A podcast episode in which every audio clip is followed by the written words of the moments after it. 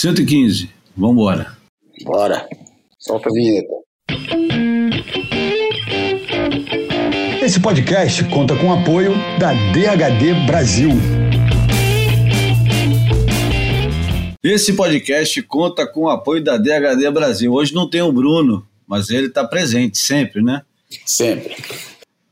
Bom, então bem-vindos ao Boia número 115.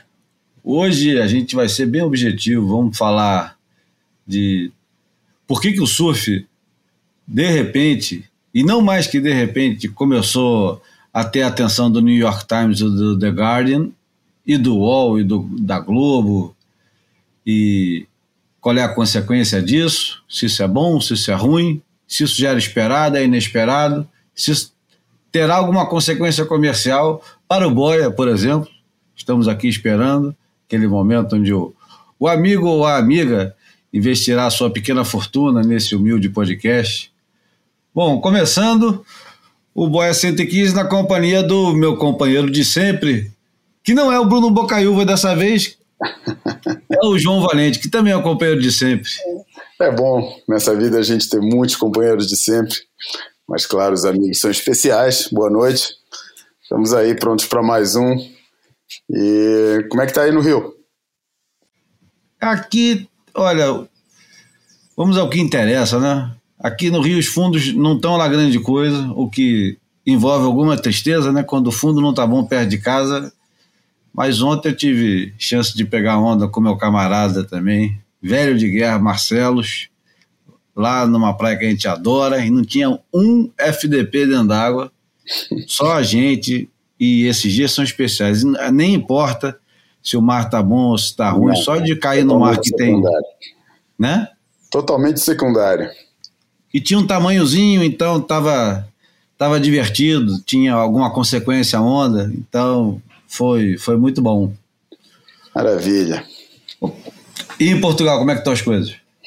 Olha, aqui, depois de um verão muito flat, talvez um dos verões mais sem onda dos últimos tempos, é, que eu sei porque fui na praia e passei por lá, não que eu esteja pegando onda, continuo no meu, no meu, no meu ano sabático.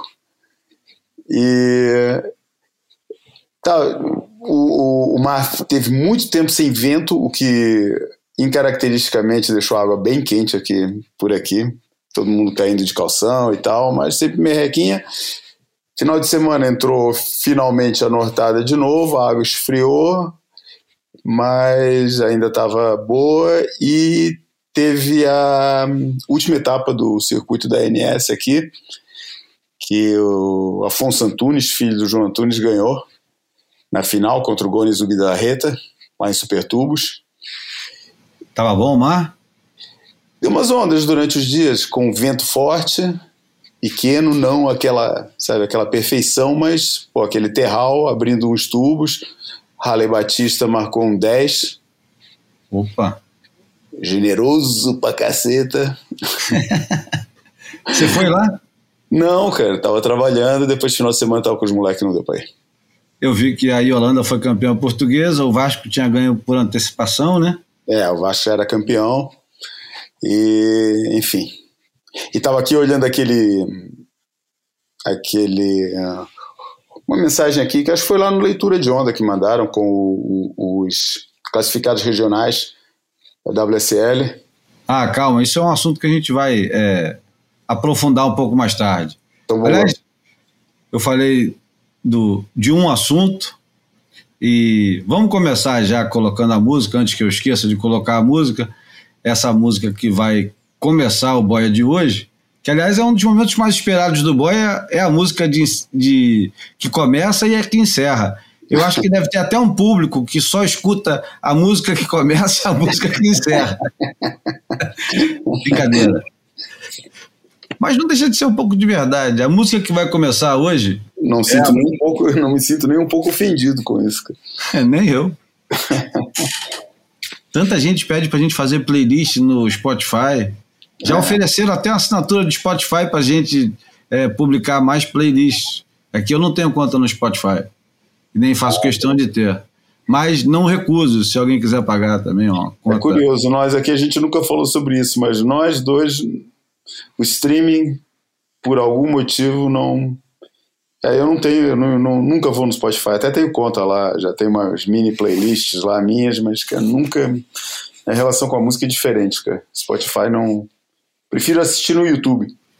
Sabe o que, que é, foi determinante para mim com a minha relação eu e Spotify? Foi que, é, como eu sou obsessivo com os artistas e os discos e tal, tudo que eu ia encontrando eu ia colocando. E aí alguém recomendava é, John Zorn. Aí você vai e acrescenta o John Zorn e todos os discos que o John Zorn participa. Só aí já é mais da metade da tua franquia do Spotify, né?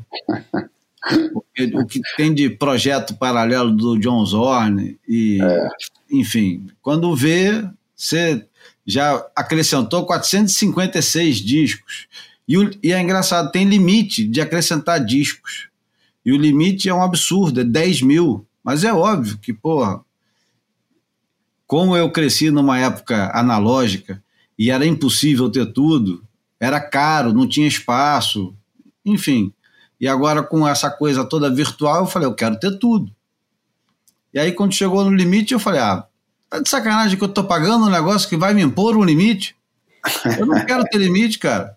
Eu quero ter o, a versão italiana do disco, quero ter a versão japonesa do disco. Os caras quando te aliciam falam, falam num arquivo de bilhões de músicas, né? Pô. É, e aí limita a tua a tua participação no negócio. Não, você pode ouvir, você não pode é colocar na tua coleção. Porra, mas eu quero cole... Eu sou colecionador, cara. Tem que fazer o quê? Uhum. Enfim, aí fiquei puto e acabei que desfiz. Eu tenho conta ainda lá. O, o Boia tá no Spotify. A música que vai começar é a música que tem a ver com, com a imagem falada de hoje, porque é uma música que faz menção a uma banda que é exaustivamente mencionada aqui no, no Boia, que é o The Clash. Se bobear, não tem nada mais é, citado do que o The Clash, e também não é à toa. Eu, eu não sei o quanto que o, o João gosta, eu sei que o Bruno gosta muito. Adoro. E o, o, o The Clash, principalmente para a turma da nossa cidade, entre os 17 e os 57, tem um, uma relação longa e duradoura com o The Clash. É, a música que eu vou colocar não é do The Clash, é da Mia, M.I.A., chama Paper Planes, e ela tem uma alusão à música que daquelas que se você ouvir antes de ir para dentro d'água você não consegue nunca mais parar de cantar o, o, o refrão dentro d'água. Vamos lá, Paper Planes com a M.I.A. Mia.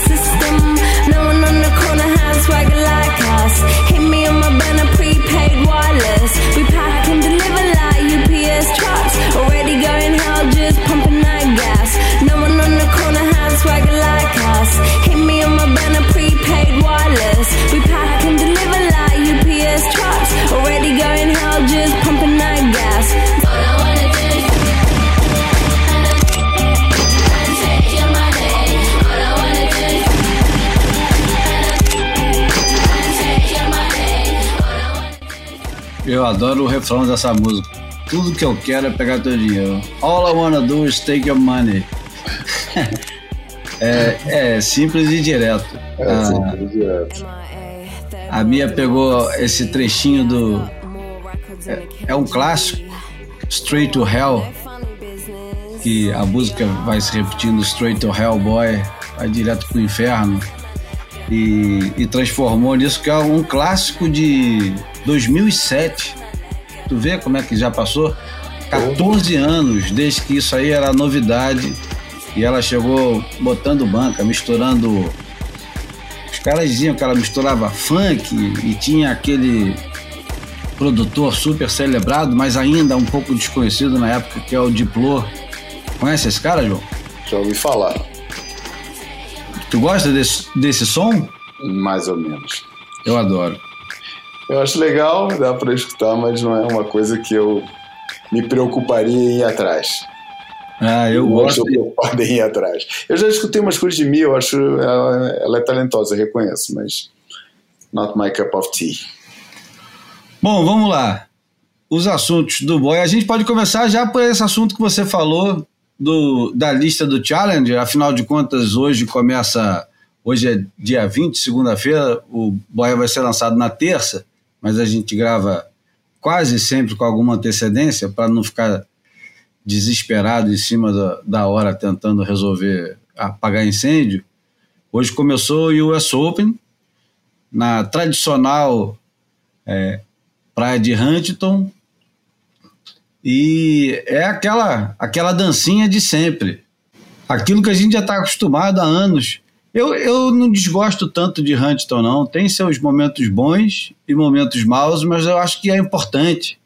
Tem história com surf. O surf americano meio que tem o, o, os primeiros campeonatos naquela região ali. Huntington tem uma mística com mistura um monte de gente esquisita, é, confusão, incêndio. Surf... Não é à toa, né? não é à toa que, o, que aquela, aquela que é considerada uma, a grande novela negra do, do surf, que é o. Pô, do Cam Nunn, que é o. Agora só tá. Dogs of Winter, Tapping the Source. Tapping the Source. Que o Tapping the Source se passa exatamente nas, no, no subúrbio de Huntington, ali na, na, nas vielas de Huntington. Uma fábrica de prancha e uma loja assim, meio afastada e tal, onde passavam os personagens estranhos e tal. Depois ali é o centro da trama toda desse livro incrível, como todos os livros do Kemnan. Eu acho que são muito cinematográficos e eu não sei como é que ainda não resolveram fazer um filme disso. E embora falem que o filme da o, o, o porra, do Patrick Swayze, do Keanu Reeves, como é que chama essa porra? Point Break. Point Break. É, eu, eu não acho que o. Não, aliás, o Point Break é, falam que a Catherine Bigelow, acho que é até citado na, na, na ficha técnica e tudo, que é baseado é, loosely, como eles falam, no, no livremente no Tapping the Source. Enfim, é, tem essa Sabe? Mas eu acho que os, os argumentos deles são, os livros deles são bons o suficiente para sustentar um, um argumento. Você sabe história. que eu tenho o Tijuana Straits, tenho Dogs of Winter, não tenho Tap in the Source, mas nunca me pegou, cara. Eu Tentou? Abri, nunca, nunca me pegou. Nunca. Cara, Dogs of Winter é foda, Júlio. Dogs of Winter é muito bom, cara. É um livraço, cara. É uma história, yeah. eu adoro aquela coisa. É tudo que, eu, que, eu, que me fascina no, no, no na tradição do surf storytelling está ali. Tudo, em formas diferentes. A, sabe, o lado clandestino, a, a mítica do, da, da, da, onda fantasma, é, tá tudo ali, tudo muito bem costurado, tudo muito bem, é, a trama muito bem costurada. Que, uma, uma escrita, porra, uma escrita fluida pra caramba, cara. eu gosto muito do, do Cam Nunn, de falar, acho que é o meu autor preferido de ficção, de surf. Também não tem muitos, mas enfim. É, isso aqui é engraçado, cara. Eu, eu não consigo é, mergulhar em nada de ficção. Eu não me lembro de ter lido nada que me empolgou de ficção. Todos os livros que me deu algum prazer de ler era baseado em experiências pessoais. Por uhum. exemplo, Caught Inside, do Daniel Duane. Uhum. É, é divertido você ler o, o, o início de um cara que vem de fora do surf, numa idadezinha já com, com discernimento para saber que está se metendo numa. Uma fria. Uma, é, literalmente, no caso dele, numa fria, né? Porque o cara estava lá em, no norte né, da Califórnia. Mas, é, além dele escrever muito bem, e apesar de todas as diferenças né, que tem entre, entre nós, nós surfistas latinos e os norte-americanos, que são muito diferentes, né, a relação, eu acho que é os caras eles romantizam demais. Eu não sei se eu tenho implicância também com esse negócio da, do excesso de romantização do surf. Fiquei muito cético e chato com, a, com essa. Com, a, com, com, essa, com esse negócio meio meloso. Hum, hum. Eu não sei se você ficou também assim. A gente vai ficando mais cínico né, com a idade. É, não sei, mas ao mesmo tempo mais, mais é, a nostalgia às vezes puxa um pouco para esse lado mais romântico também. É, Até talvez... o do Finnegan, cara. Eu, eu, o, o Finnegan não me, não me empolgou tanto, por exemplo, como me empolgou o Weisbecker.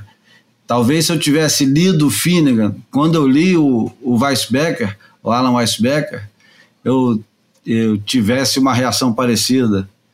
Mas é, prefiro dez vezes ler o, o a, as porra louquices do Weisbecker, mesmo sabendo que alguma das coisas ali é lógico que é inventado, mesmo, uhum. Embora ele diga que não é, uhum. do que o, o, o, as experiências do Finnegan no livro dele. É. Mas o Finnegan, ele eu também gosto mais do do Tem um, um, pouco mais de refino no jeito de escrever, mas eu prefiro o jeito mais bruto do Alan Weisbecker. Lembra mais o Bukowski, né? Uma coisa. É, é, é eu gosto mais também de, de, de ler o Weisbecker. Tive muito mais prazer, né? mas eu gosto palavra é bem a que, a que você usou, né? Empolgação, né? Pô, é muito mais empolgante o, a leitura do Weisbecker que a do, que a do Finnegan. É, mesmo porque as vidas de cada um também foram bem diferentes, né, cara? Pô, o, não, o era um porra louca e, e é, é, claro que a vida acaba sendo mais empolgante, mas enfim, eu tenho pena, porque vou te falar, a, a trama do, do, do, Dogs of Winter é muito boa, cara. E tem um pouco do nosso mundo, sacou? É um, é um, é um surfista, é um ex-surfista profissional, é, aliás, como é que é? Não, um ex-fotógrafo profissional, um fotógrafo decadente, aqueles, aqueles caras que já foram pica das galáxias e, estava assim meio esquecido, bêbado, maluco e tal. Inspirado em quem? ah, tem vários, aí tem vários, o Jeff Crawford. E depois o personagem é uma espécie de Tom Curren, um surfista bom pra caralho, mas com uma aura mística que tinha sumido, largado o circuito profissional antes e tinha sumido numa, no meio lá da, da, da dos picos lá para norte de São Francisco, lá no norte para caceta, e que diziam que ele tinha surfado uma onda mística, que tinha um nome que eu não lembro agora, e que ele tinha descoberto, mas que ele tinha falado com a revista que aceitava que, que recebeu os dois surfistas que eram dois feras, dois profissionais em, em, em ascensão. É, receber esses dois caras para uma matéria sobre esse, com esse, nesse pico aí, que ele ia levar os caras lá no pico, mas o fotógrafo tinha que ser o, o esse aí, o fotógrafo decadente da história. E daí vai, cara. O cara fala, porra. Parece boa história. Cara, é boa história, vou te falar, cara. É muito legal, cara. É muito legal. É muito legal. Vale a pena ler, cara. Fica aqui Você... a recomendação. É, a gente ainda nem entrou no almanac, já deixou um almanac aqui, todo prontinho, né? Não, é incrível que a gente ia falar de, de campeonato e de onda ruim e de repente está falando de literatura, de. Enfim, aproveitando que a gente ainda está na literatura, você já leu o, o Tie Stick, do Peter Maguire? Claro. Gostou? Gostei muito. Pois é, Gostei é, eu, tô com ele aqui na mão, cara. É outro livro que ficou ficou aqui do lado. Pô, Você terminou é real, o, o livro do Jarrett, Life of Brian? Aham. Gostou? Não peguei, esse aqui eu não li. Pois é, é outro livro que eu não consegui terminar e eu gosto tanto do Phil Jarrett, tudo que ele escreve, termino com gosto. E justamente quando ele vai falar dele, eu não consegui terminar. É, essa foi boa, cara, porque o Phil Jarrett ele escreveu, para mim, é o melhor melhor biografia de surf de todas, que é o Mr. Sunset. Verdade. Para mim, ela é de longe a melhor biografia. Ela dá um ela pega um personagem que supostamente não é o mais fascinante e transforma o livro num, numa aventura incrível, né? Pela história do, do surf e do Jeff Heckman e de uma cacetada de coisas que ele coloca no livro que são muito boas. Uhum. É, tem o outro livro dele, o Salts and Suits, que eu emprestei para alguém que não me devolveu. Se você está ouvindo, Boia, você pegou meu Salts and Suits, devolva. Porque eu não terminei de ler a porra do livro e vocês estão agora acompanhando o testemunho de um cara que tem uma biblioteca enorme e não consegue terminar um livro. Você leu o Saltos and? Você terminou, claro. né? Claro. Um amigo meu, o Maxime, diz que é um dos livros mais legais que ele já leu. Ah, é verdade. Yeah. É, mesmo. Vou te falar, o Saltos and Suits está ali. É, boto lado a lado com esse citando mais uma vez é, o Life in the Curl. Ah, o Life in the Curl. World in the Curl. World in the Curl, exatamente. Aliás, em, em, respeito ao Bruno, eu vou parar de falar de livro aqui, porque a gente vai fazer um boy especial só com recomendações de livros. Acho que cabe bem e a gente pode, inclusive, ler trechos dos livros que, que a gente está recomendando, que vale a pena. Tá, mas o pessoal dos campeonatos que fica atento, porque é possível que um especial sobre livros a gente só acabe só falando de campeonato. Né? Também é uma possibilidade. Bom, fal falando que hoje começa, começou o, o tal do Challenger Series. Engraçado, eu tinha na cabeça que o, o Challenger era Challenge e não Challenger. Challenger. Achei que ficava suava melhor um Challenge Series do que o Challenger Series. Não. Mas isso é só porque eu não tenho muito recurso em inglês, né? Bom, eu, eu queria falar o seguinte: o Challenger Series, ele é, ele é exclusivo, né? Agora, finalmente, nós temos um, um, um circuito mundial que é dividido em quase quatro divisões, né? Tem a primeira divisão, que são os tops, é aquele onde o, Medina acaba de, de se sagrar campeão. Agora tem esse Challenger Series, que parece que é, pode ser uma coisa boa. Vamos ver como foi esse Final Five, que a gente ficou empolgado, assistiu, celebramos. Vamos ver o Challenger se vai ter agora a atenção que merece da WSL e, e, e sem nada para disputar a atenção, né? Porque a única coisa que está acontecendo simultâneo agora é o, uma série na TV americana que chama Ultimate Surfers, que para gente aqui não chega e não faz falta nenhuma, diga-se de passagem, não. Para gente eu acho que não faz. Aí você vai ter os circuitos é, regionais, que são os antigos WQS, né? Não é isso, João? É, é o circuito, são circuitos regionais que dão acesso aos é, que dão acesso ao Challenger. E aí cada escritório da, da SP são um, dois, três, quatro, cinco, Ao seis. Ao todo, Júlio, são 58, 58 homens e 44 mulheres. Sim, mas essa, representam é, o somatório de todas as regiões, né? com mais os tops. E aí, conforme os tops não vão participando, uhum. aí vai agregando mais gente. Exatamente. E, então, é, só para relembrar aqui, a WSL La América Latina é representada por 10 surfistas. O Igor Dantas, Jadson André, Alonso Corrêa do Peru, Ian Gouveia, Thiago Camarão, João Chianca, que é o João Chumbinho, Wesley Dantas, irmão do Igor, Marco Jorge, que é do Uruguai, o Edgar Grodia, do Brasil, Samuel Pupo e Rafael Teixeira. Então, aqui na América Latina, a gente tem um representante do Peru e um do Uruguai, o resto é tudo brasileiro.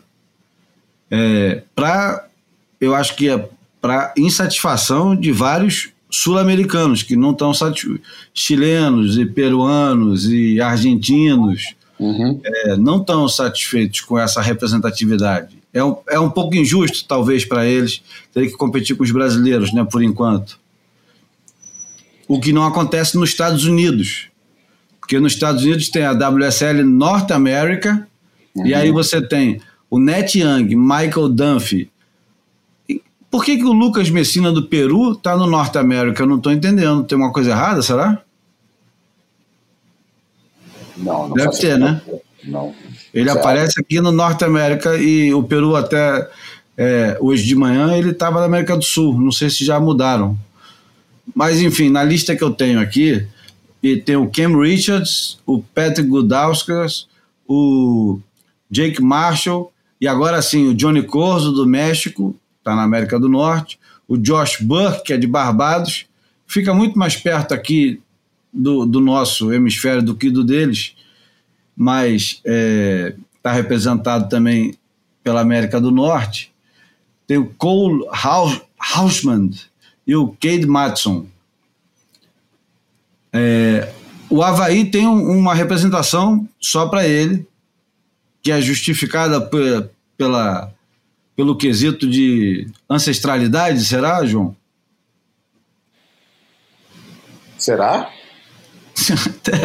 Acho que sim. Tem o, é, será que é, é Eli Hanneman, Mason Ho, Billy Kemper, Keanu Assim, Joshua Muniz, Jackson Bunch e Coa Smith.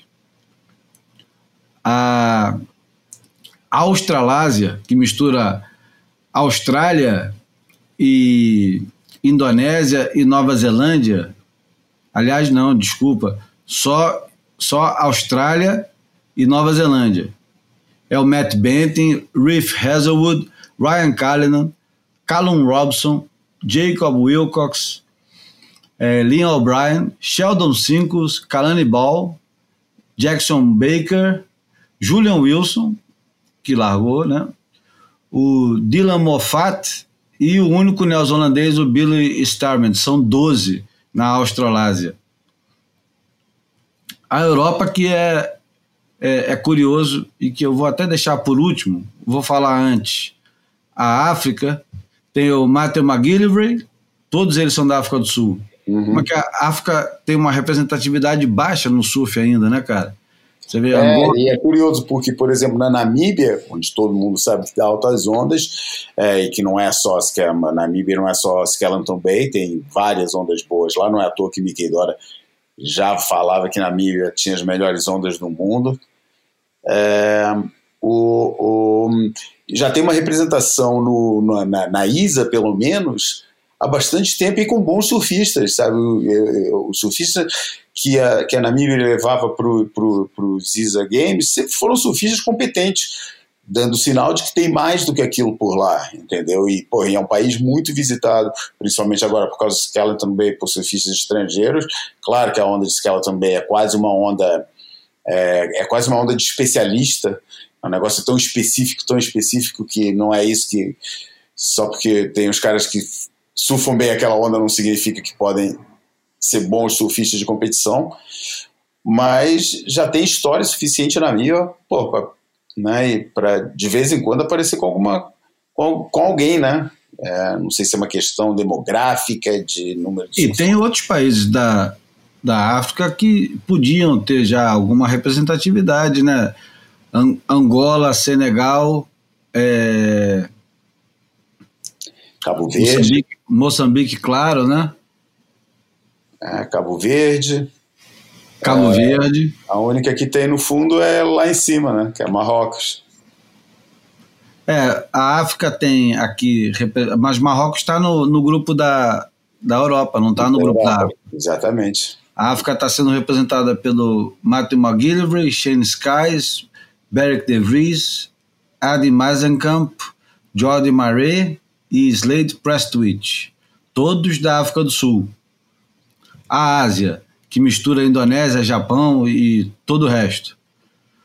Shu Murakami, Rio Waida, é, Rio Inaba, Kano Igarashi, Hiroto Hara, Shuzi Nishi, Hiroto Arai. Então são é, seis japoneses e um camarada só da Indonésia.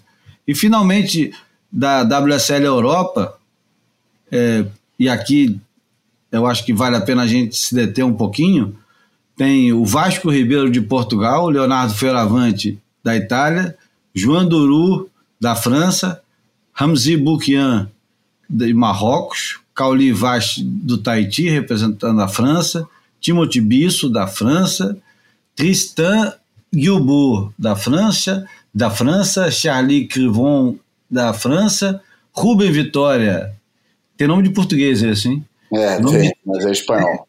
Tem nome de técnico português. Exatamente. espanhol, é, o Maxime Roussenot, é, da França, e o Charles Martin da França, ou seja, de 11 representantes europeus, só um português, que hoje em dia é, diria que é um absurdo só ter um representante português, porque o peso de Portugal na WSL hoje como nação produtora de, de, de eventos, de, e, inclusive por ser também o, a sede da WSL Europa, graças ao Spínola, Francisco Spínola. É, não, é. Europa, Europa e África. Oriente e África, né? É meia eu acho que Portugal está subrepresentado nessa história e não sei se é por culpa do, dos próprios surfistas portugueses de não ter mais gente ou se é por falta de, de engajamento da, da própria federação, ou, não, sei como é que isso se, se move aí na Europa. Mas só ter o Vasco, há pouco tempo atrás tinha, é, sei lá, quatro, cinco surfistas portugueses correndo o WQS. Me lembro que tinha o Vasco, Tomás, Kikas, é, o Pedro Henrique que representava Portugal estava junto. Tinha, mais, tinha o Zé Ferreira, tinha, tinha mais gente, tinha o Nicolau. O que, que aconteceu, João? Que agora só tem o Vasco. Olha, cara, eu não vou aqui é, pretender é, ter uma resposta clara. Definitiva. O que eu acho é, o que deve ser pensado, na minha opinião, e falando né, especificamente do caso português, é assim: você está perguntando o que, que faltou.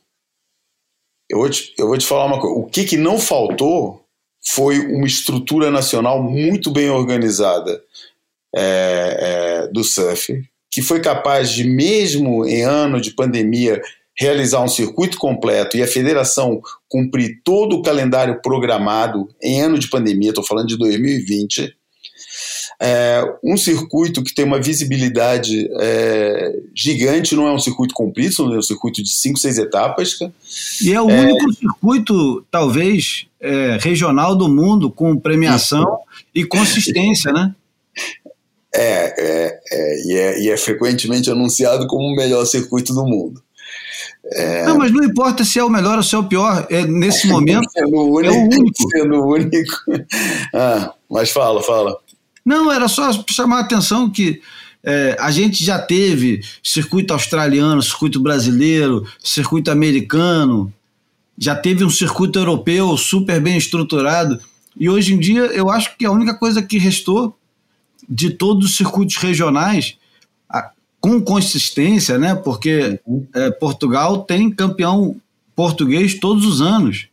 Uhum. E eu não, uhum. eu não vejo o campeão, eu não sei quem é o campeão americano, há anos eu não faço a menor ideia de quem seja o uhum. campeão americano ou o campeão australiano, e sequer o campeão brasileiro.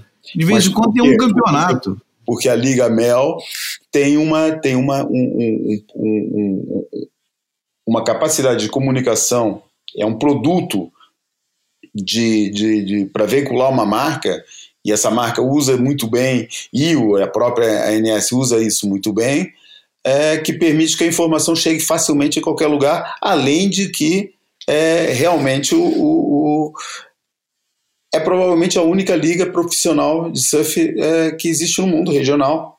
É, e o resto, o que eu vejo muito nos outros países, é um, um privilégio muito maior nas estruturas, nas competições de base, é, com campeonatos interclubes mais frequentes e mais organizados. É, e, e, mas a inexistência de uma estrutura como essa. Por isso, ao nível das estruturas, que são as provas de base realizadas pela federação e a, a liga profissional, porra, o surfista em Portugal tem tudo, cara. Agora a pergunta que fica no ar é: será que tem demais? Porque a questão é, é, é quem quer fazer realmente uma carreira profissional como surfista é internacional, cara. Não existe uma ou é internacional é, é, no modelo é, de competição ou é internacional no modelo free surf. Ah, olha, o, o, Miguel Blanco e o, e o, e o apesar do meu Miguel Blanco gostar de competir na Liga Mel, mas é um negócio que é mais por prazer. Mas o Miguel Blanco e o, e o Nicolau Von Rupp escolheram essa via e, e são profissionais.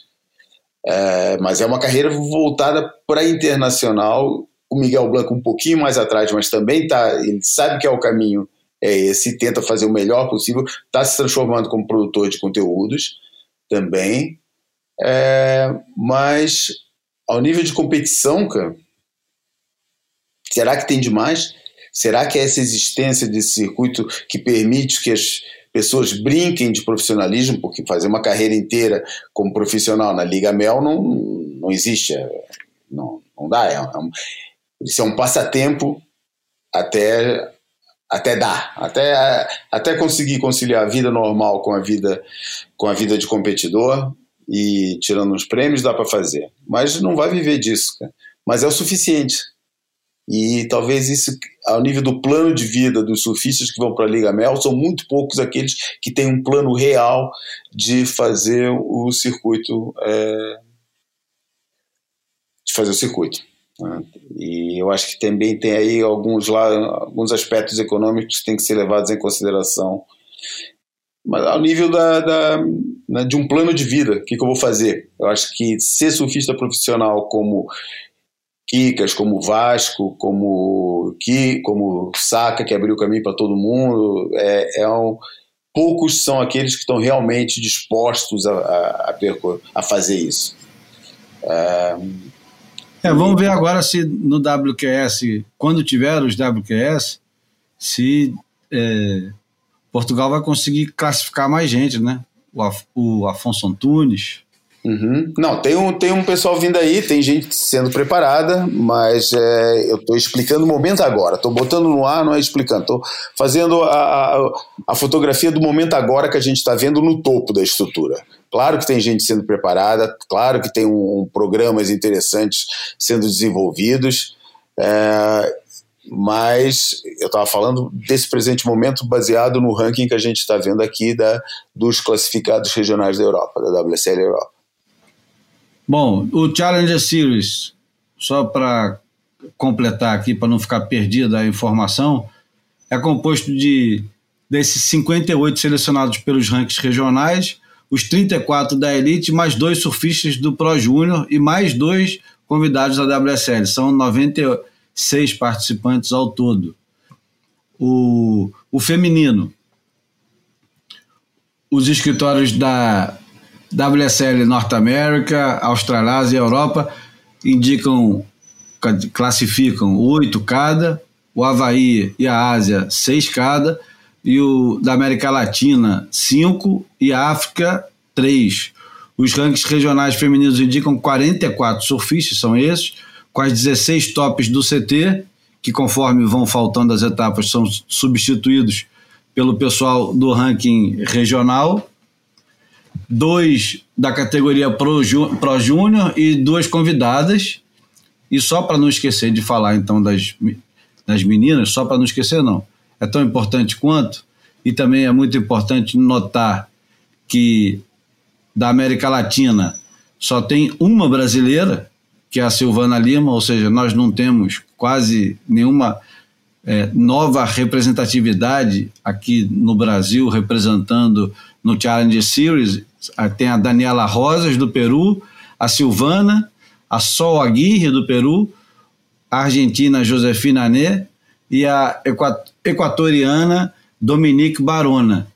A América do Norte tem a Brisa Hennessy, da Costa Rica, Kira Pickerton, Mia Collins, Alicia Spencer, Samantha Sibley, todas dos Estados Unidos, Tia Blanco, de Porto Rico, Sawyer Lindblad, da, dos Estados Unidos, Leilani McConaughey, é, irmã do Noah McConaughey, da Costa Rica, é, e a ela é, McCaffrey, dos Estados Unidos. Da Australásia tem a Molly Picklum, Macy é, Callahan, Sofia McCullough, como, como tem descendente de, de, escoce, de escocês e, né?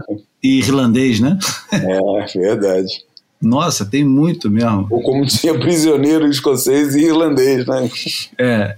Zahri Kelly, Bront Macaulay, Philippa Anderson, Freya Prum, Kobe Enright, India Robinson e Dimitri Stoyle. Na Europa, as classificadas são a espanhola Letícia Canales Bilbao, a francesa Pauline Adot, Varine Fierrot do Tahiti, Maud Lecard da França, eh, Joanne Defé da França, Eveline Hoft da Holanda, a Teresa Bonvalor de Portugal, Garrazi Sanches Ortum da Espanha e Raquel Prestes da Alemanha. E ainda tem também é, a Yolanda, né, que não está aqui mas que está presente lá. Aliás, a gente não tem a lista completa do, do US Open aqui, só estou falando das classificadas pelos escritórios regionais. Isso. Do Havaí tem a Carissa Moore, Gabriela Bryan, Coco Ho, é, Keala Tomoda Banner, Luana Coelho Silva, essa sim com certeza é brasileira, né? Com certeza. Bethany Hamilton e Leila Ricobuano, todas havaianas. Na Ásia, só japonesas. Minami Nonaka, Marine Maeda, Hinako Kurokawa, Shino Matsuda, Amuro Suzuki e a Sara Wakita. E da África, finalmente, Sarah Baum, Zoe Stein e Natasha Van Groenen, que essa aí também é descendente de, de holandês, uhum. Van Groenen. Será que essa Sara Wakita é alguma coisa do, do Akita? Aquele japonês lá que tem Nome, de, nome de, de parte da bancada de pipeline? Aquele cara é um kamikaze do caralho. Ele fica sentado esperando só as maiores, cara. É verdade. Bom, eu falei tudo isso só para minimamente conversar com, com o João. Uma pena que o Bruno não está aqui hoje, que ele conhece muito mais do assunto do que a gente. Ele vive mais intensamente e acho que acompanha muito mais, porque na época de, de cobertura do campeonato, o, o Bocão e o Antônio tradicionalmente cobriam WQS desde que desde lá de trás, desde antes de ser WQS e e são mundos diferentes, né? São mundos completamente diferentes. É quase como tá virando cada vez mais como se fosse um, um, uma Premier League inglesa contra a segunda divisão é, sei lá, mexicana. Tá virando um, um, tá virando uma coisa desigual, né? E sempre vem aquele assunto à tona que também seria é, oportuno conversar a qualquer hora de como os challenges são distantes das ondas que depois os caras vão ser obrigados a surfar quando chegar no WCT, né? Você não tem uma onda no Challenger que é uma onda Quer dizer, tem, tem o Havaí, né? Tem o Havaí, mas fica, fica faltando um chopozinho no negócio, tu não acha, João? Não fica faltando um, uma pimenta nesse negócio? Bom, fica e a gente vai só vai ver os efeitos disso lá na frente. Não é uma coisa que a gente vai ver já, porque por enquanto é a, a, rota dos surfistas profissionais, independente do, do das competições, é, mas também muito por causa delas, claro.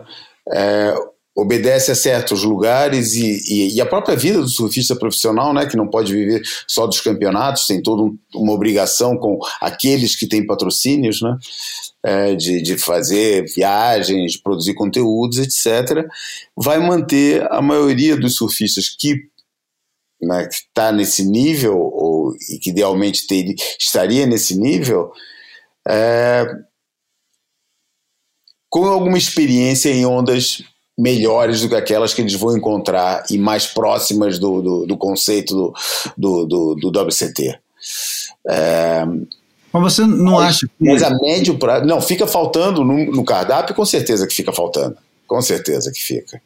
Não, o que, o que eu ia dizer é que é, faz falta você impor o, a tensão, o perigo aos caras que estão lá. Porque mesmo tendo a opção de viajar e pegar ondas diferentes e tal, vai sempre muito do que o cara gosta, do que o cara quer. Então, sei lá, o eu não vou falar os nomes específicos, mas vai um, o cara lá, o, vai um costarriquenho, para não dizer que é brasileiro, nem americano, nem australiano, vai um costarriquenho. Aí o cara vai para a Indonésia e ele fica lá três meses pegando onda de manobra. Ele pega os tubos, faz os filmes lindos e o cacete, mas ele nunca bota o pescoço para jogo em nenhuma bancada mais arriscada, nem cai em nenhum mar muito mais pesado. Num campeonato, não tem a, a chance do cara falar assim: não gosto, não quero, prefiro não surfar. No campeonato, o cara tem que botar o, o corpinho para jogo. E isso acaba, às vezes, revelando, como revelou para um monte de, de, de surfista, desejos que estavam escondidos. Quantas vezes a gente via o, o Fábio Gouveia e falava assim: Poxa, o Fabinho precisa melhorar em onda grande, precisa melhorar em onda boa. Pô, e vai lá o cara, ele começa a se jogar em Sunset, começa a jogar em Waimea, começa a jogar em, em Pipeline, e sempre muito empurrado. Aquele dia que tá grande, não dá mais para escolher. Ele vai, ele descobre que gosta do negócio. E hoje o, o Fabinho não perde um, um, um inverno havaiano, bota o corpinho para jogo geral, surfa todos os mares, do jeito que tiver. E eu acho que isso acontece bastante com os surfistas que descobrem que gostam daquele negócio. O Jadson, por exemplo. Quem disse que o Jadson gostava tanto de, de se jogar antes dele pegar um chopo sinistro e sair botando para dentro e é. despencando tudo quanto é jeito? O cara vai descobrindo, né? Concorda ou acha que é maluquice? Não, não concordo, concordo plenamente, mas é, eu acho que com raras exceções que foram acontecendo ao longo dos anos, é, isso sempre foi a divisão, quer dizer, é, desde que WQS é WQS, WCT é WCT, que as ondas de qualidade estavam reservadas para o autor. Acontece que o modelo anterior gerava tantas etapas que no meio delas tinha um, um, é, tinha um Volcom Pro em pipeline, tinha um, umas provas assim, que acabavam nem sendo aquelas que davam mais pontos, mas que faziam parte do calendário do surfista e que agora deixam de fazer, né? É, e sem dúvida que fica faltando alguma coisa, fica, né, fica coxo, mas eu acho que isso vai ser corrigido. Eu vou te falar, isso vai, vai ser se o surf tomar o caminho que a gente espera que, que, que, que tome é, e que a gente vê que existe muito interesse e, e que tudo que tentou se afastar de determinadas linhas básicas da, da, da, da detesto a palavra essência, mas da, da, da raiz do, do, do, do esporte, é, ah, eu acho que, que, que vai ter espaço para voltar para ser reconsiderada e para as pessoas reconhecer, os organizadores, as estruturas reconhecerem exatamente isso que a gente está reconhecendo aqui agora nesse papo.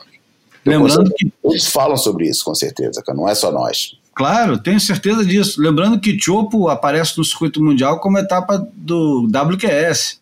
E Exatamente. tem condições absurdas no WQS e muda o jogo, né? Muda completamente, obriga os, a, os juízes a, a pensar em novas soluções para escala, para problemas que não existiam antes. Afinal, uma tem uma final que eu acho que um dia a gente pode dedicar um boia inteiro à final do Conor Reis com Kobe Aberton. Inteira? Um, uma boia. Uma boia, uma boia é uma, é uma, boia de bateria, uma bateria de boia, não sei, podemos. A gente convida o Rominho para falar sobre isso. Seria legal. E, e, é um baita programa, é uma história boa pra caramba, né? Os caras se depararam de repente e uma, e uma geração brilhante, né? Que se deparou com uma condição extraordinária. Tava lá o Andy Arrows, não tava? Aliás, o Andy e o Bruce. Uhum. É, enfim, são o, o Challenger Series é o US Open, que acontece a partir do dia 20 vai até o dia 26. Depois tem o Mel Visla Pro na Ericeira, do dia 2 de outubro ao dia 10. Depois, no dia 16, já tem o Quicksilver Pro France, que é o, o campeonato que era até o ano passado, ano retrasado, né? WCT e acabou agora virando Challenger Series. É, é, bom que tenha virado, porque não sumiu do, do calendário. Claro que não, tem muita tradição para isso, não pode. E depois encerra a quarta etapa do Challenger, é o Rally Iva. Lembrando que Sunset vai virar a etapa da, da, da divisão principal, que eu não sei mais se eu chamo de WCT ou divisão principal ou sei lá mais o que, mas enfim, fazia parte dessa, desse desenho e não vai mais fazer, porque é, aparentemente não faz sentido duas etapas em Sunset, uma no Challenger e outra no, no circuito principal. Uhum. É, eu estou falando isso porque, para começar, o, o boia que, que nós fizemos no dia final que resolveu o campeão mundial fez tanto. Vou falar barulho em vez de falar sucesso, mas fez sucesso e barulho. Mais de 6 mil pessoas acompanharam. É bastante gente. Quando você se dá conta de que é, em inglês, para o mundo inteiro, com a antecipação que teve, era mais ou menos é, 300 e cacetada, a gente teve quase 2% em cima da hora, sem meio que avisar, com a ajuda, muita ajuda da Moist e dos apoios que nós tivemos, eu estou pensando seriamente em fazer um, um ao vivo em cada dia final desse Challenger e vou esperar para ver depois quando o pessoal escutar para ver se teremos apoios. Vamos correr atrás disso que pode dar samba. Pode, você vai trabalhar no, no Visla Pro da Ericeira? Não, não vou trabalhar a não ser nos challenges, é, a não ser para substituir alguém que não pode, se eles estiverem com, com, com um pouco comentarista, porque eu estou com outros trabalhos, estou com outras prioridades agora. Ah, é bom e, porque a gente vai poder usar você então. Mas ah, vamos ver, vamos ver, vamos ver que, que, o dia das finais é um só, por isso é, eu também estava vendo se conseguia me escalar em alguns dias, sendo que a final seria um dia que eu gostaria de ir, mas é, vamos, vamos ver. Bom, outro assunto do Boia, aliás, você tinha sugerido uma coisa que eu acho que talvez venha a calhar agora.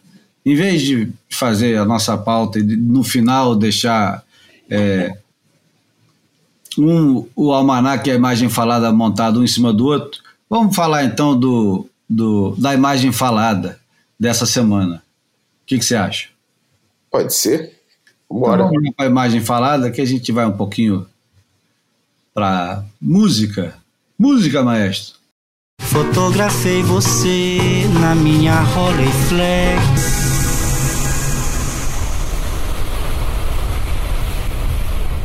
A imagem falada de hoje é uma fotografia, uma fotografia que foi parar na capa do, do álbum mais importante dos anos 80. É uma fotografia da Penny Smith, que ela, pegou, ela fotografou, e não é por acaso que a gente está falando isso hoje, é dia 20 de setembro. Essa foto foi tirada no dia 20 de setembro de 1979 quando o baixista do The Clash, Paul Simon, no final de um, de um show no Paládio em Nova York, destruiu a, o baixo dele. E a foto, que não é uma foto de excelente qualidade, é uma foto que ficou um pouco é, borrada, tirada com a Pentax de 35 milímetros, é, foi parar na, na capa do London Calling, no álbum que é considerado um dos grandes álbuns da história do rock mundial. É, tem uma série de, de particularidades no, no London Calling, uma delas, e não é a principal, é a capa, porque a capa é, representou por muito tempo uma rebeldia e não por acaso é inspirada na capa do primeiro disco do Elvis Presley, que é de 1956. Exatamente. O, o álbum do The Clash foi lançado em dezembro de 79 e, e era um álbum duplo. Ou seja, para quem não faz ideia do que seja um álbum duplo, porque hoje em dia é tudo no streaming, o álbum duplo eram dois discos de vinil que normalmente era chamava álbum porque tinha o formato de um álbum de fotografia, você conseguia abrir ele. Aliás, o, os discos chamavam-se álbuns antigamente, para quem não sabe.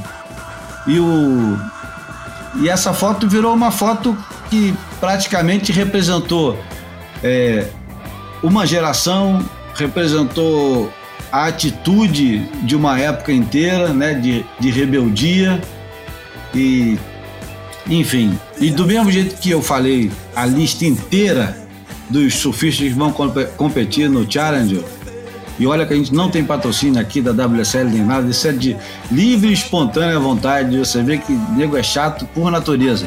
Eu vou falar também o, os dois discos, lado A e lado B. O London Calling era o lado A do primeiro disco, era a primeira música era London Calling, Brand New Cadillac era a segunda, era a versão de uma música é, de um clássico do rock inglês, que não é deles, Jimmy Jazz e Ruddy Can Fail. O lado 2 era Spanish Bombs, uma música inspirada, é, uma experiência que o. Eu acho que foi o próprio Simon que passou. Ele estava perto de uma explosão quando o ETA explodiu algum lugar perto de onde ele estava, o ETA que era aquele, aquele grupo Movimento revolucionário Basco. Basco, isso. Que até o, um dos surfistas, o Eneco Ecero, é, não tinha algum envolvimento com eles. Aliás, os surfistas, de maneira geral, tinham envolvimento é, com, é, com esse movimento separatista ah, basco. Isso, né? é, isso, é todo, isso, é, isso, é, todo um assunto, né, cara? O, o, é. Eneco, muitos, o Ené, a família Acero, como muitos outros surfistas bascos, eram simpatizantes da causa basca, é, para não dizer é, é, militantes da causa basca, Uh, e como todo mundo, uh, em determinado momento, uh, com certeza que se identificavam, pelo menos com a reivindicação do, do ETA, se não, se não tanto com os métodos. Né? É, e depois tinha alguns que eram mais tolerantes a, aos métodos do, do, do, ETA, que no fundo era quase de guerrilha urbana, ou de, não tanto, mas era muito baseado em atentados terroristas, e Bomba, que né? tinha gente que era mais, mais tolerante a isso.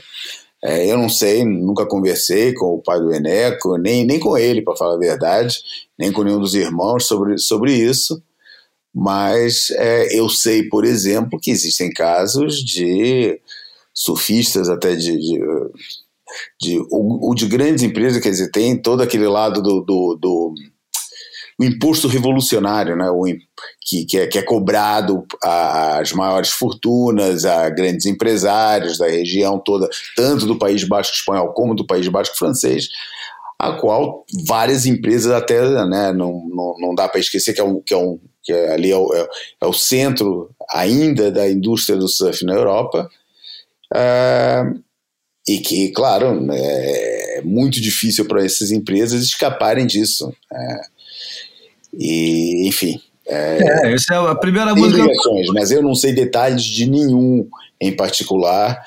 É, eu sei que todos os bascos simpatizam com a causa basca, quer dizer, naturalmente.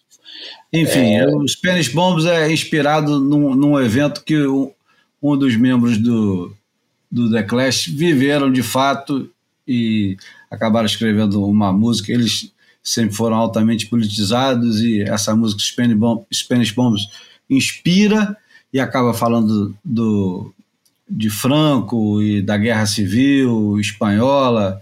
É a primeira música. A segunda é Right Profile.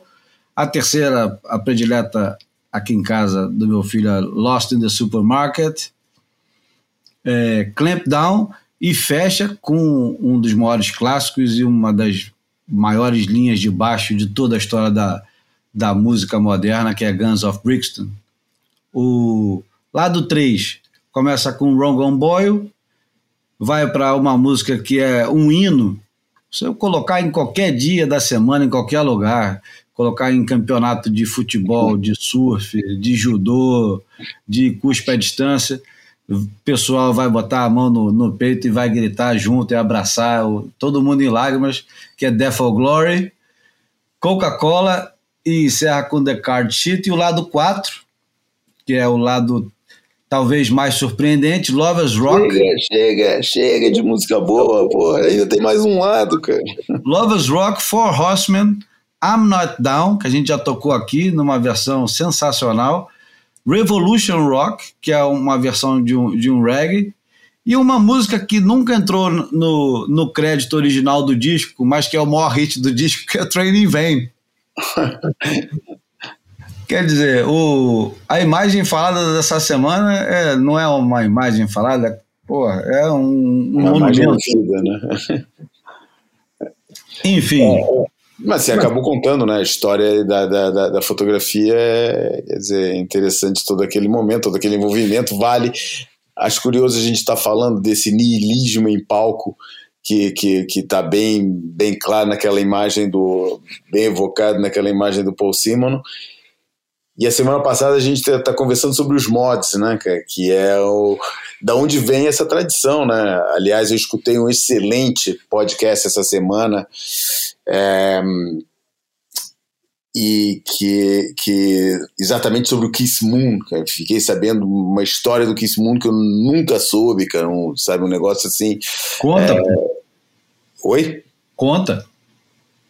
Não, cara, é todo, todo, todo, toda uma história da, da loucura do Kiss Moon, como é que ele era, o cara, pô, e a, a, descrição dele como o cara que fazia todo mundo rir, sabe? Que eu nunca tinha viação, sabia que ele era malucaço, entendeu? Mas malucaço como? Entendeu? Eu nunca soube como é que era o estilo da maluquice dele. E era esse negócio, pô, sem a, a filosofia dele, né? Era. Era. Eu não pô, eu, tô tocando numa banda de rock exatamente para não ter responsabilidade, não ter injeção de saco e fazer o que eu quero. E ele vivia isso ao máximo. É, e, enfim, todo um contexto, toda uma história, né? Sei que é, passado algum tempo, assim, tinha, quer dizer, depois dos mods, veio o grupo dos skinheads. E a, a, os skinheads tinham uma posição diferente, é, bem um pouco, bastante mais violenta, bastante mais agressiva, porque a, a origem dos mods era protesto contra o, o, o governo, como sempre, né? que nem os punks, que nem sabe, e, e, e, os skinheads tinham uma, uma, uma pô, estavam cagando para as estrelas de rock, mods, seja, porra, o negócio deles era era era anarquia anarquia e sair na porrada. É, e uma noite lá, ele e o guarda-costas, motorista, brother dele, que eu não lembro do nome agora, é, foram para a noite ele resolveu ir num bar, no, no, aquelas coisas, não tinha mais nada para fazer, bora aí e tal. E, chegaram no bar, cheio de skinhead, criou uma vibe, os caras sentiram que era melhor ir embora, foram embora, os caras skinheads cercaram o carro, começaram a, a, a balançar o carro e tal, bater no vidro. Porra, o, o, o, o motorista, guarda-costas, brother do Kiss Moon, sai do carro para tentar argumentar com os caras. E o Kiss Moon fala que o cara some na multidão, o cara é engolido pelos caras e ele não vê. O Kiss Moon desesperado entra no carro, sem saber o que fazer, falando que nunca guiava, detestava dirigir. É, e e saiu, saiu embora. Foi embora com o carro para descobrir lá na frente, porque alguém tava veio atrás dele buzinando, mandando ele parar, mandando ele parar. Quando ele parou, foi atrás do carro, pô, tava arrastando o guarda-costas motorista brother a quilômetros, né? Esmagado debaixo do carro. Nossa. A história é tétrica, cara. Pô. É, é, um podcast excelente chamado Disgraceland, que são histórias incríveis do rock, é, muito bem produzidos, muito bem montados, extremamente organizado. Ao contrário do nosso. Exatamente. O nosso é a terra da desgraça, é diferente do Disgraceland. Mas aí, vale a pena escutar esse podcast. Foi recomendação do nosso ouvinte assíduo Marcos Anastácio. Valeu, Marcos. Abraço. É, muita gente, aliás, veio falar quando eu coloquei os Leformodes, veio falar que eu devia ter mencionado o Quadrofínia e eu esqueci. Mas mencionei o Who, tá bom. Exatamente. Entre, entre é, mortos e feridos, salvaram-se todos. Mas já que estamos falando de The Who outra vez, podemos falar de quadrofínia também, né? Aí vai virar o um almanac. Aí já virou um almanac. Aí já virou um almanac. É um descasso, é um descasso. Vambora. E ao filmaço? E ao filmaço. Quer, quer falar do almanac? Porque aí agora a gente se embananou. Porque antes de falar do Almanac, a gente tinha que falar do filme do Ítalo, que a gente combinou de falar. Vamos esperar o Bruno para falar do, do filme não, do Ítalo. Não, não, o filme, eu já tinha esquecido do, do, Quando você falou que o Bruno não ia fazer, eu já tinha esquecido do filme. Não, então vamos falar do, do filme do Ítalo, da nossa convidada do, do Boia, a Luísa Campos de Moraes. Esqueci de perguntar, a gente perguntou para ela se o de Moraes era parente do Vinícius de Moraes ou não? Uma coisa eu tão não, óbvia. Eu né? não perguntei com certeza. É, e a gente ia falar também do filme que a WSL lançou, Brasil do Surf, mas esse, por opção, a gente não vai falar mesmo. E encerra o assunto por aqui. Vamos pro Almanac, então. Vamos bora? Que bora pro Almanac. Almanac flutuante. O Almanac flutuante que aliás eu só lembro que chama almanac flutuante quando toca a vinheta, porque até esse momento eu tô sempre pensando em almanac boia. É, o almanac. Mas é que ficou bem, o flutuante ficou bem na tua voz. A gente tem já, ó, a gente já tem uma vinheta com a voz do Bruno e tem uma vinheta com a tua voz. Eu preciso fazer uma vinheta agora com a minha voz. É, Primeiro tem que inventar alguma uma, uma outra coisa. Ah, com certeza que os nossos ouvintes têm várias sugestões para fazer vinhetas tuas. Bom, o Almanac. Isso, né? Podia fazer, olha, mandem as sugestões para a vinheta do Júlio e ganhem uma camiseta boia quando a gente decidir fazer as camisetas. Olha, tá chegando, tá chegando essa hora. tá perto. Tá chegando. Pô, tem uns designs incríveis, cara. Porra. A gente tem, tem conversado bastante com o pessoal da Dolce Gabbana, o pessoal da, da Hermès, e tá difícil decidir para qual lugar que a gente vai, porque são gigantes, Adidas querendo produzir o Boia e a gente está pensando com quem nós vamos fazer ainda. O meu voto vai sempre para Dolce Bagana. Dolce Bagana. é, o Almanac que a gente acabou não falando até agora é um filme de 1983 chama Screaming Blue. A gente ia falar do Screaming Blue exatamente porque ia falar do, do Ítalo. E a antítese do filme do Ítalo é o Screaming Blue. O Screaming Blue é um filme que foi feito em 83 para documentar. É, antítese de praticamente de todos os filmes. Talvez o mais aproximado de todos os filmes biográficos de surfistas, né? Talvez o mais aproximado seja precisamente o filme do Saka. Você acha? É, tem um Pelo pouco. menos um, um, um, pedaços do, do Blue Horizon, é, toda a parte do, do, do Kelly, mas são né, relatos de momentos pouco triunfantes ou, com, ou abaixo da, da expectativa que com que se partiu para o filme. No caso do Saka, não, porque a coisa foi. Mas tinha os momentos todos, esperou-se também os momentos todos de redenção, foi-se para lá com essa esperança de pegar um grande momento é, de, de, final de, de, carreira e que é, se resu acabou se resumindo a quatro baterias de Halle Ifar. É verdade, mas o, o Screaming Blue, eu acho que é, a expectativa era, era, era enorme, né? Pelo momento. Para começar, né? Hã? Era de título mundial para começar a expectativa do Screaming Blue, né? É, então vamos, vamos lá. O Screaming Blue, o que, que foi o Screaming Blue? O Screaming Blue foi uma, uma iniciativa do. Eu não sei se partiu do próprio Shane Horan, se partiu do patrocinador do Shane Horan, mas o Shane Horan já tinha quatro títulos, é, quatro vice-campeonatos mundiais e 83 para 82, 83, tudo indicava que ele poderia ganhar um título mundial. E, e o, o, quem é que quem é que fez o filme? Eu não lembro agora quem fez o filme. É, Carrie Bindon, Grant Young e Phil Shepard. Os caras é, vão documentar o ano do Shane Horan.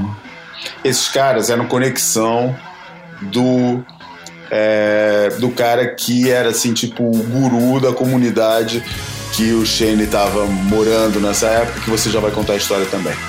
Só para localizar, são caras fora do meio é, ou dentro do meio, mas não é, no, no, mainstream do, do, do da, não estavam junto da galera fazia os filmes da época lá no, no na Austrália, mas estavam ali no círculo e eram conexão da galera do lá da comunidade. Se é que se pode chamar de comunidade. Né? É, os caras vão documentar a vida do, de um dos principais e, e um dos mais carismáticos surfistas do mundo na época, que era o Shane Horan. O Shane Horan estava fazendo experimentos de toda de, de todo jeito. Né? Ele estava fazendo experimentos com é, preparação. Era um camarada que estava é, se dedicando ao, ao veganismo, se dedicando a um, um, uma vida super regrada com yoga e expansa, abrindo as portas da percepção, né? Com as drogas de todo jeito também, ele experimentando e ele vivia numa comunidade que o pessoal sacaneava que era uma comunidade é, só de homens e que os caras viviam com, com, esse, com esse intuito de expandir a mente com, com drogas e cuidar do corpo. E o Shane Horan, que era um dos maiores surfistas do mundo, estava também experimentando diversas pranchas diferentes. Ele estava experimentando pranchas muito menores do que todo mundo usava na época. Estava experimentando umas pranchas com bico esquisitíssimo, meio arredondado, a prancha parecia que não tinha bico nem rabeta. Estava experimentando a tal da Starfin, que era uma quilha que antecedeu em 40 anos o foil, né? Que é uma quilha que era tipo um foil, né? Era uma quilha com uma divisão embaixo, que era super esquisita.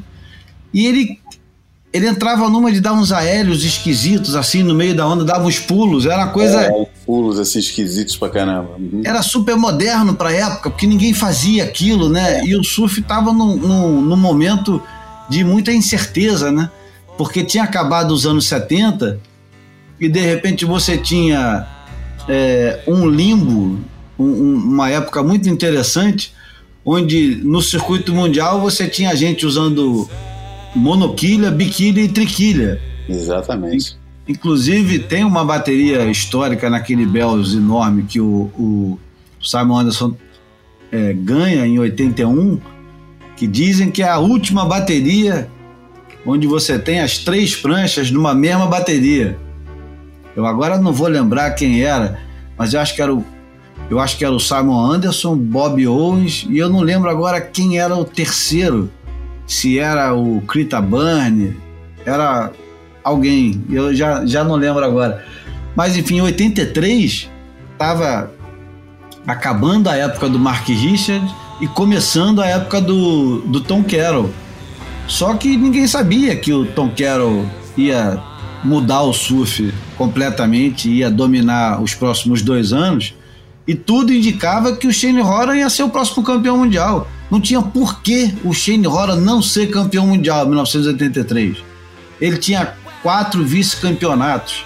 Ele tinha sido vice-campeão do Wayne Bartolomeu com 17 anos, tinha sido três vezes vice-campeão do Mark Richards, e era a hora dele ganhar o título mundial. E ele começou a fazer aquelas maluquices, cara. E o filme documenta esse momento que acaba por ser um momento extremamente melancólico, curioso, melancólico. E o filme tem essa essa aura, né, João? É, o filme foi feito com essa expectativa, né? De, realmente que você acabou de descrever. E de repente eles souberam e tiveram a coragem, o que é admirável até, é, de transformar aquilo, em vez de ser a narrativa de um triunfo, a narrativa de, um, de, de uma desilusão. Uh, e, e, e, é muito honesto na forma como isso é retratado, porque você vê ele equacionando as coisas, já não lembro, já tem muito tempo que eu, que eu assisti, é, mas é, você vê que ele equaciona tudo aquilo que ele está fazendo e que existe até uma tensão entre ele e o, acho que ele chama John, o, o espécie de guru dessa comunidade que ele é, é, habitava. Uh, e o filme manteve isso. Isso foi um e é um, e é um retrato também pelo pelo assim da, da, da, fase mais controversa, é assim tipo quase um apogeu daquilo que depois é, passou a ser a, a, o que o que o, o que a, o circuito dos sonhos veio combater, né? É, que foi a, é, o, o, modelo de competição é, três até areia, é, quem mexer mais a prancha ganha, em onda pequena, de beach break. É, em 83 o Shane Horan é, termina em terceiro lugar, o Herbert Bartolomeu, que já era super veterano, já tinha sido campeão mundial, é, ainda fica em segundo lugar, ameaça o título mundial do Tom Carroll, mas tem uma distância de mais de mil pontos para o Tom Carroll. Tom Carroll domina muito esse, esse ano de 1983, mas o Shane Horan nem sequer consegue ficar com o vice-campeonato e perde para um cara, fica atrás de um cara que ele já tinha ficado atrás. E essa época é a época que o, o, o Mark está saindo de, de, de cena. O Marquinhos já tem os quatro títulos mundiais, ele não precisa mais, ele não tem mais nada a provar. Então ele corre só cinco campeonatos esse ano. Ele ganhou em 82 e em 83 ele só corre cinco campeonatos e deixa a nova geração chegar. E a nova geração chega. O Tom Carroll ganha, o Rabbit, veterano, fica em segundo, ainda mantendo aquela aquela veia competitiva dele que acho que só vai abandonar ele dois, três anos depois. Ele, ele, ele e o Charl Thompson demoram muito tempo, né, para para largar o negócio, uhum. né? É, aliás, aliás, ele, o Charl Thompson e o Michael Rowe também ficam. Um até o Mas em 83 já tem o Tom Keller em primeiro, o Herbert em segundo, é, Shane Horan em terceiro, Hans Hidman é, revelação havaiana, né, para a época, uhum. é, em quarto, e o Martin Potter com 16 anos em quinto. Enfim, é, e 83 é, é o ano que começa a deslizar no ranking o, o Shane Horan. Em 84 ele já cai para quinto lugar. O Charl Thompson, que ainda é mais velho do que o, o Rabbit, fica em segundo. Lembra disso, cara? Ele ainda faz um. Ele, ele ainda consegue. É... é, se manter lá em cima e disputar ele... o título, cara. É verdade, cara. Tem, tem inclusive, esse, esse ano, eu, se eu não me engano, 83, 84, termina na Austrália. E o Charl Thompson, para fazer mais pontos, entra na triagem, porque eu acho que acumulava pontos quem passava baterias. Então ele tenta acumular mais pontos, cai inclusive com Pedro Seco, irmão do Joca Seco, uma bateria. Acho que o Nick Carroll estava nessa bateria também. E o Tom Carroll é campeão mundial. Nem tão longe quanto foi em 83 do Herbert Bartolomeu, menos de mil pontos, e já aparece o Okilupo em terceiro, e um californiano que já vinha despontando em 83 em oitavo lugar, o Tom Curren aparece já em quarto em 84 e vocês sabem o que vai acontecer em 85, né? Enfim, e o, e o Shane Horan cai para quinto lugar.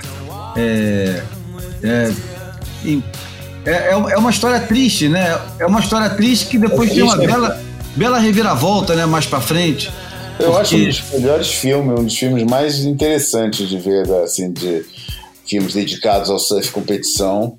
É um dos meus preferidos, exatamente porque lida com todo esse, esse lado do, do, da derrota, né? Porque não é só uma narrativa vitoriosa e essas com as suas variações acabam sendo sempre a mesma, é, a mesma, o final é sempre o mesmo, né? Aqui a gente sabe que o final não vai ser sempre o mesmo e fica muito interessante o caminho, como ele se chega, como, como chega nesse, nesse final. E tem o filme para assistir no Vimeo. Você pode alugar o filme no Vimeo e, e assistir. Na a gente manda. Também deve ter, né? Hã? No Surf Network também deve ter.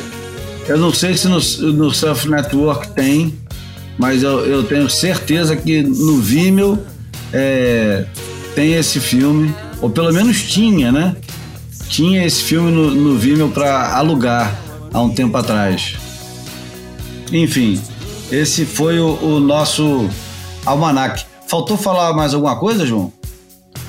Uh, quer dizer, o, o, Screaming Blue tem, quer dizer, tem pano para mangas, né? É, o, é, porque depois desenvolveu aquela matéria do, do que, que saiu na Surfer, que foi muito falada, marcou muita época, que é o Rainbow Bridge, né? Que é citando exatamente uma coisa que a gente já abordou bastante vezes aqui, no, ou pelo menos algumas vezes no Boia, que é a, todo aquele momento de, de Maui e aqui o, o concerto do, do, do, Jimi Hendrix, aquele momento da Brotherhood of Eternal Love, o, o, isso tudo que é o Rainbow Bridge, né, o, o filme do Jimi Hendrix, que foi utilizado como título para descrever exatamente esse momento do, da vida do, do, do Shane Horn, né, que é aquele Shane Horn que a gente vê muito claramente o, o, acho que mais do que nesse filme onde ele estava muito focado ainda na carreira de competição, que a gente vê esse momento acaba sendo no Surfers the Movie, né?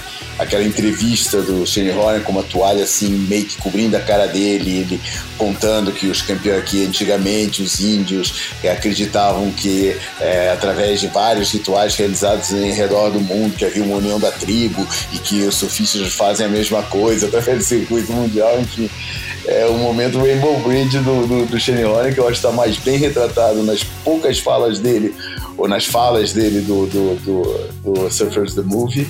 É, e que, enfim, mas que a gente vê em ação mesmo é no Screaming Blue.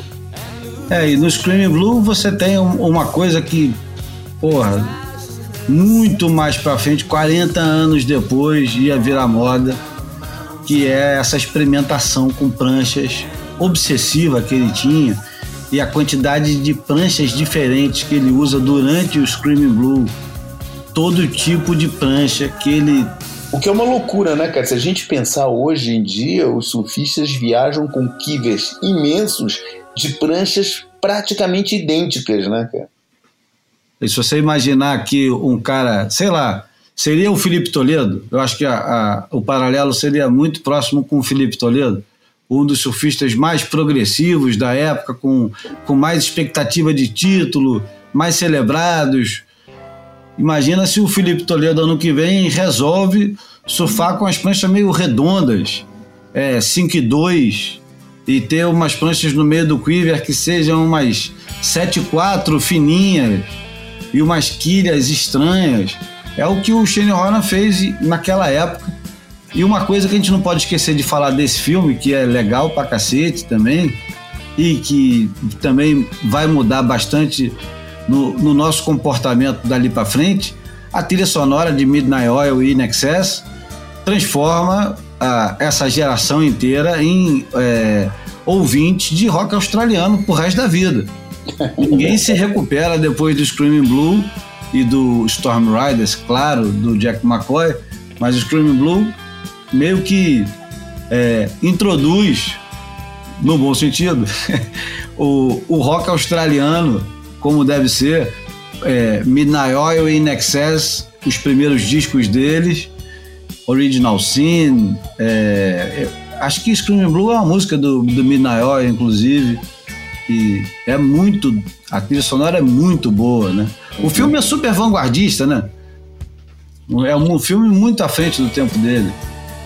Cara, eu não consigo lembrar do filme, é, dessa parte de, de, imagem, tão claro, porque realmente a, a, narrativa foi que me, o que me, é, é, o que me atraiu e que, o que marcou e o que eu trago comigo hoje em dia porque eu não consigo nesse momento, que eu não revejo o filme há muito tempo, devo ter visto isso. A primeira vez que eu assisti foi em 2002, quando eu estava lá na casa do, do, do Jolie, do Peter Wilson, em Kulangata, é, durante a etapa, aquela etapa que, porra, clássica do, do primeira vez que o que, que Snapper entrou no circuito mundial, né, no WCT mesmo, e que deu aquele mar clássico cinco dias, um deles em um Bullerhead insano. E, e foi lá que eu vi, tinha uma cópia do, do vídeo eu assisti o filme lá. É. Depois eu consegui também uma versão é, é, da, na net e, e assisti mais umas duas vezes, já uns 10 anos que eu nunca mais lembro, e não tem assim presente a forma do filme.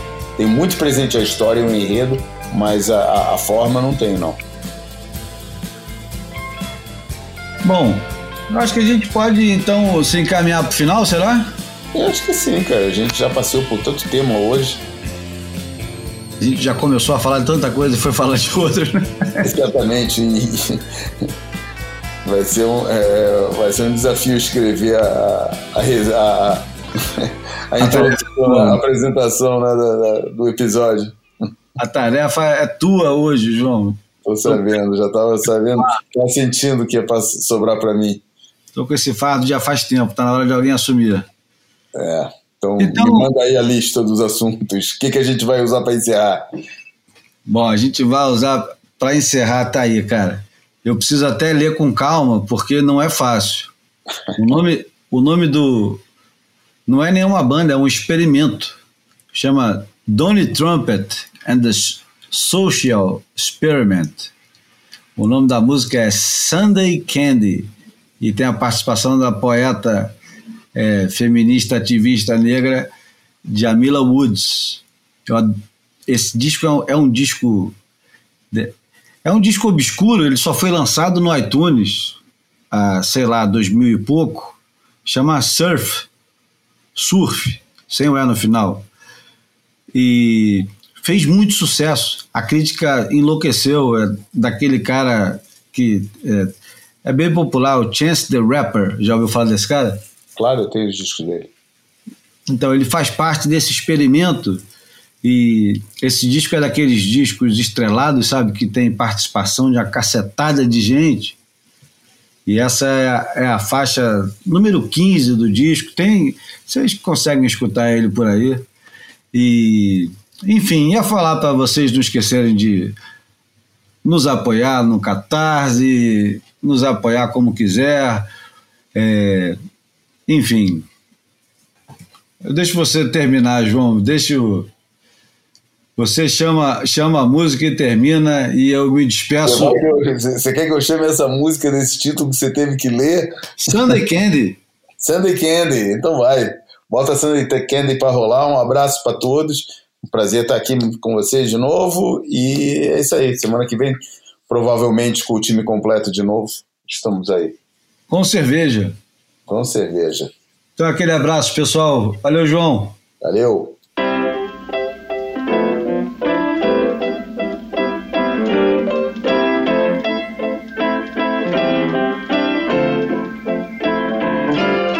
She can say in her voice, in her way, that she love me. With her eyes, with her smile, with her belt, with her hands, with her money. I am the thesis of her prayers. Her nieces and her nephews are just pieces of the layers. Only one she love as much as me is Jesus Christ and Taylor.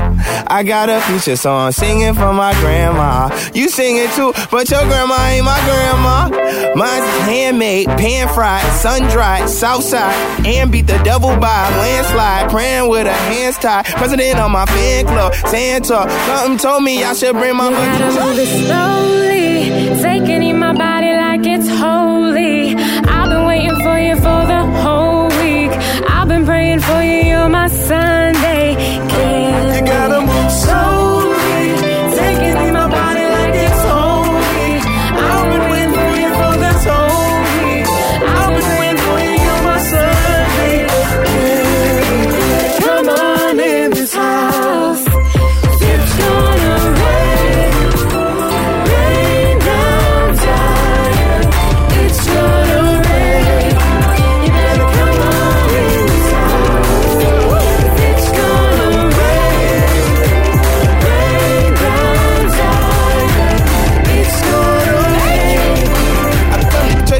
candy, your peppermints is the truth. I'm pessimistic on Monday if I had tweaked and missed you. You look so good with the hat on, had to match with the shoes. Came in dressed in the satin, I came and sat in your pew. I come to Christmas for dinner, 50 rolls on my plate. Hella holes in my stocking, holding your pockets in place. I like my love with the budget, I like my hugs with a scent. You smell like light gas while the electricity rent. You sound like why the gospel choir got so tired. Singing his praises daily basis, so I gotta try it. You my dream, a dream team, team captain. Matter of fact, I ain't seen you in a minute. Let me take my butt to church. You better come on in. Come on in this house. It's gonna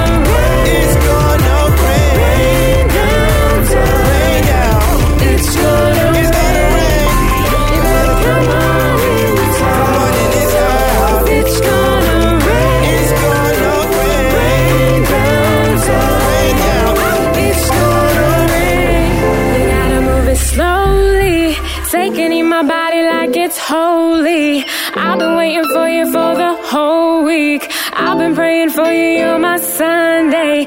Can You gotta move slowly.